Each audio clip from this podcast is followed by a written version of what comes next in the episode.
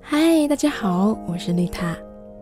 最好的爱是陪伴，不要错过孩子的每一次成长，让父母更懂孩子，也让孩子更懂父母。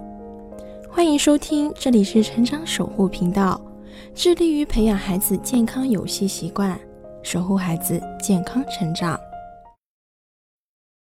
Hello，大家好，今天要给大家分享在吃饭的时候批评孩子的这件事情。其实，在饭桌上批评孩子这事儿，是很多爸爸妈妈共同的一个习惯。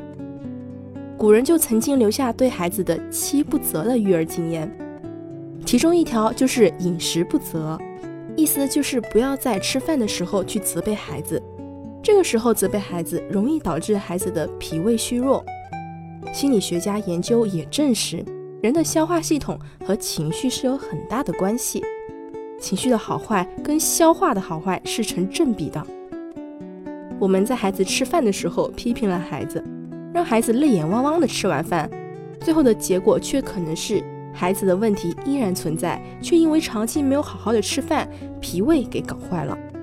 另外，还很容易让孩子对我们一起吃饭产生抵触的心理，亲子关系也容易变得岌岌可危。下面分享三个适合吃饭的时候聊的话题。那第一个，可以聊一下当天生活的趣事，了解一下孩子当天的生活情况。身边有些朋友会抱怨，说自己其实很想跟孩子聊天，但是孩子的回应总是很冷漠。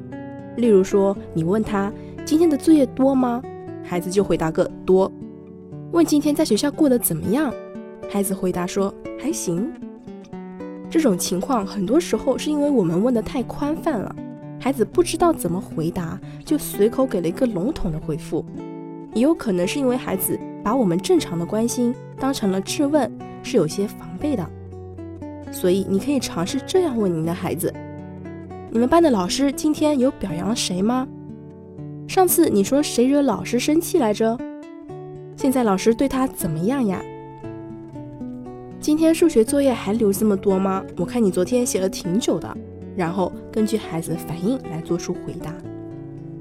话题二就是聊饭菜的口味、营养，培养孩子的感恩之心。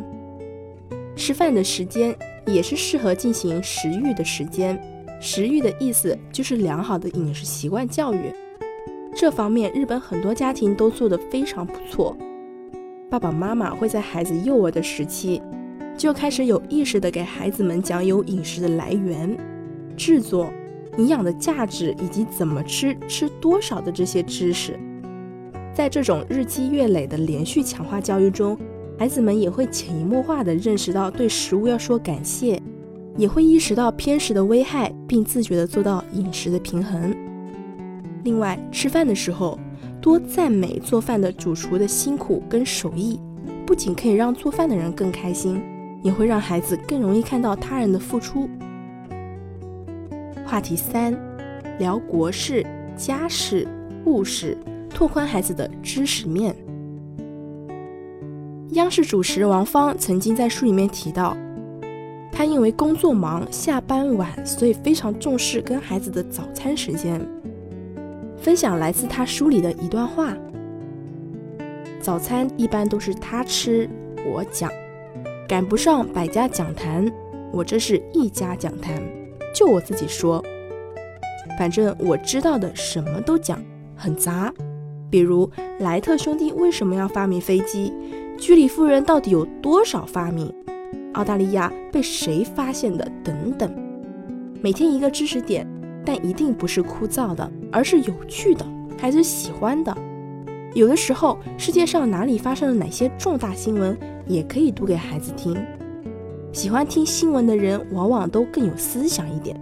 我希望我的女儿将来是有独立思考能力的人，所以早早就教她怎么去了解新闻。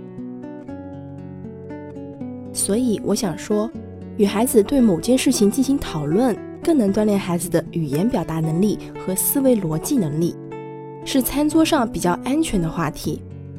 吃饭的时间。是一家人难得在一起欢聚的时间，用来跟孩子沟通感情、交换信息，要远比用来批评孩子、让孩子带着怨气吃饭要合适的多。这里是成长守护频道，更多亲子内容可以搜索关注微信公众号“成长守护平台”，以及关注我的 FM。我是丽塔，下期不见不散。